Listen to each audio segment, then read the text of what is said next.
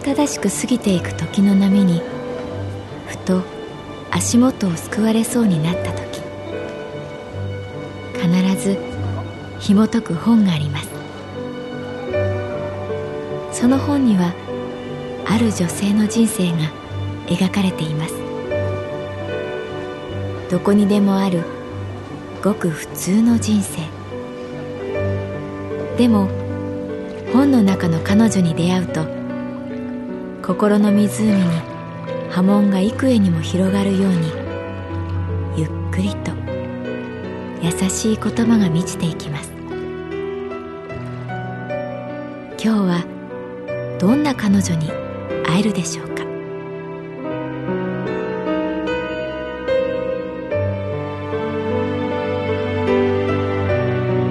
サウンドライブラリー。世界に一つだけの本。朗読は私木村多江がお送りいたします。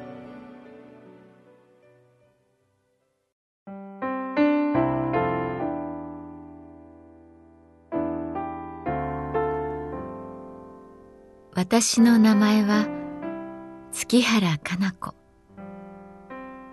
旅行会社に勤めている。体験型のツアーが人気だ。農業体験。自分で収穫した野菜をその場で食べる。漁師さんと船に乗り漁を手伝いその場でさばいて食べる。お寺に泊まり雑巾がけをやったりお墓を掃除したりする。何もわざわざお金を払って苦行をしなくてもと思うものもあるけれど未知なる体験もまた一つの旅に違いない。おい月原。ちょっと手伝ってほしいツアーがあってさ。支店長には了承済みだから。営業部の課長東本庄さんにそう言われたのは木枯らしが舞う寒い1月の水曜日。まあいわゆる社員旅行なんだけどななんていうの？体験型ってやつでさ社員20人全員で100キロのクロスカントリースキーに挑戦って感じでさ社員の結束力を固めたいっていう社長の希望で。ちょ、ちょっと待ってください、東本庄さん。私、スキーなんて20年近くやってませんけど。大丈夫、大丈夫。大丈夫って、あのまさか私たちは100キロ体験しませんよね？するよ。あっさりと東本庄さんは言う。いや、その、この頃運動してないし、あ、かえって足手まといに、ごにょごにょと私が言うのを聞こうともしないで、彼は席を立って言ってしまった。じゃあ、よろしく、とでも言うように、手をひらひらさせながら。いやいやいやいやいや、無理、無理です。私の脳裏には、吹雪の中、必死に行軍する過酷な絵が浮かんだ。東本庄さん、私、もう、ダメです。先に行ってください。月原。寝るな。ここで寝たら死ぬぞ月原その想像が急に終わることを願いつつ、窓の外を見ると、粉雪が待っていた。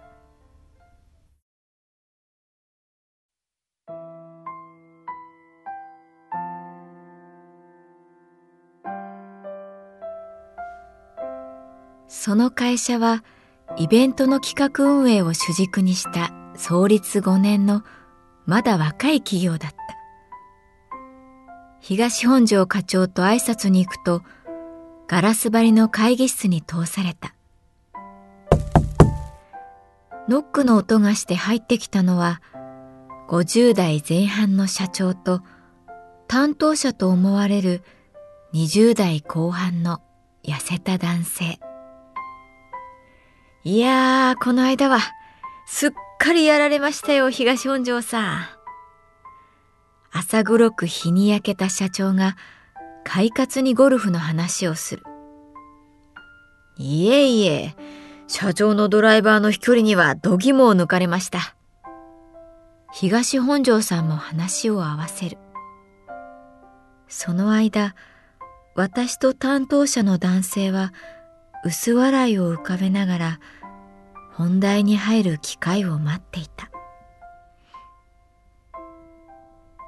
いやー、うちの会社はね、月原さん。2、3名のチームで動くもんだから、会社としての結束力が弱いっていうか、極端なことを言えば、隣に座ってる人が一体何をして何でバタバタしているか、全くわからんのですよ、実際の話。なあ、青柳。いきなり話しかけられた男性は、うつむいていた顔を上げた。はあ、まあ、そうですね。ああ、こいつ、青柳。中途で入ってきたばっかりなんだけど、いい機会だから今回の漢字、やってもらおうと思って。よろしく面倒を見てやってください。さっきからどうも、私以上にこの場に馴染んでいないと感じていた。よろしくお願いします青柳さんは迷いを振り払うように大きな声を出した。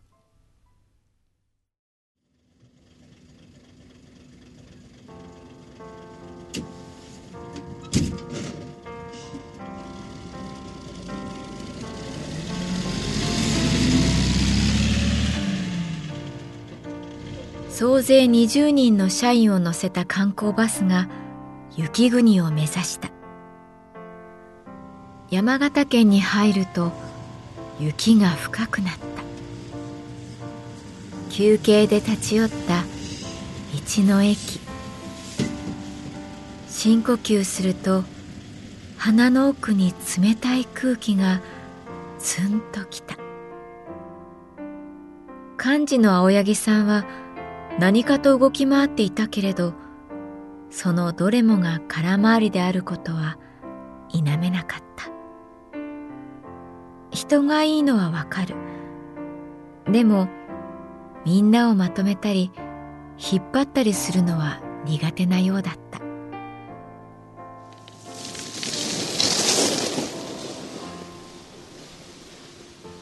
現地についていよいよクロスカントリースキーが始まった。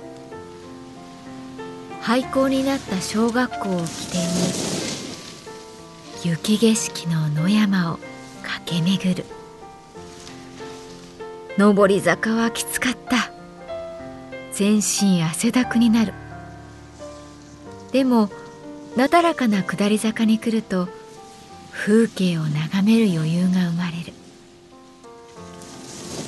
ある山道を下った時だった。左手の大きな木の根元に青柳さんが座り込んでいた。皆さんどんどん先に行ってください。大きな声を出している。幹事だから一番最後に行くつもりなのかなと思った。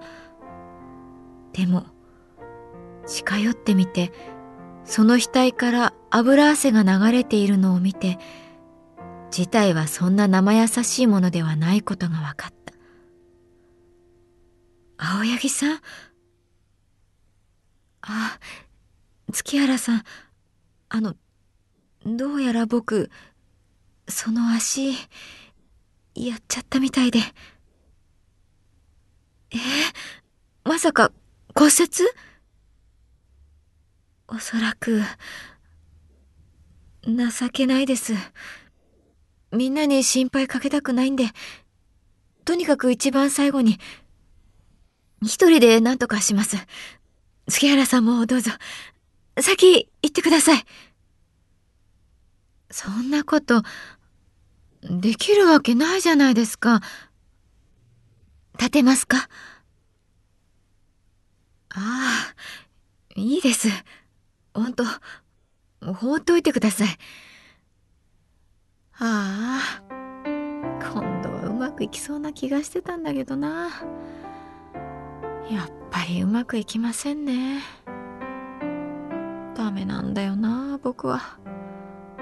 どうやったら人と上手に付き合えるのか。わかんないです。正直。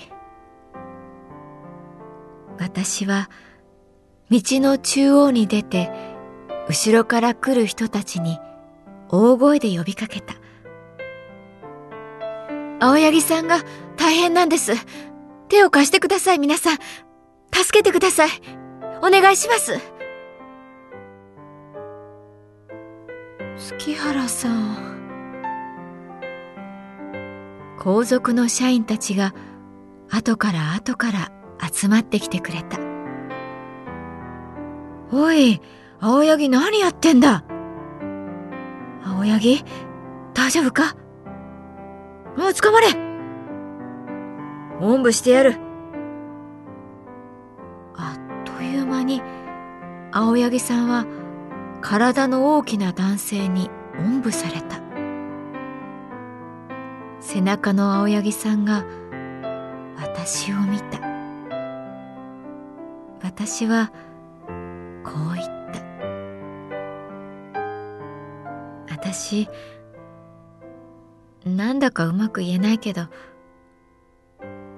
ただね、ただ、辛い時は言っていいんじゃないかな。大きな声で、誰か助けてくださいって言っていいんじゃないかな。助けてくださいって。大きな声で。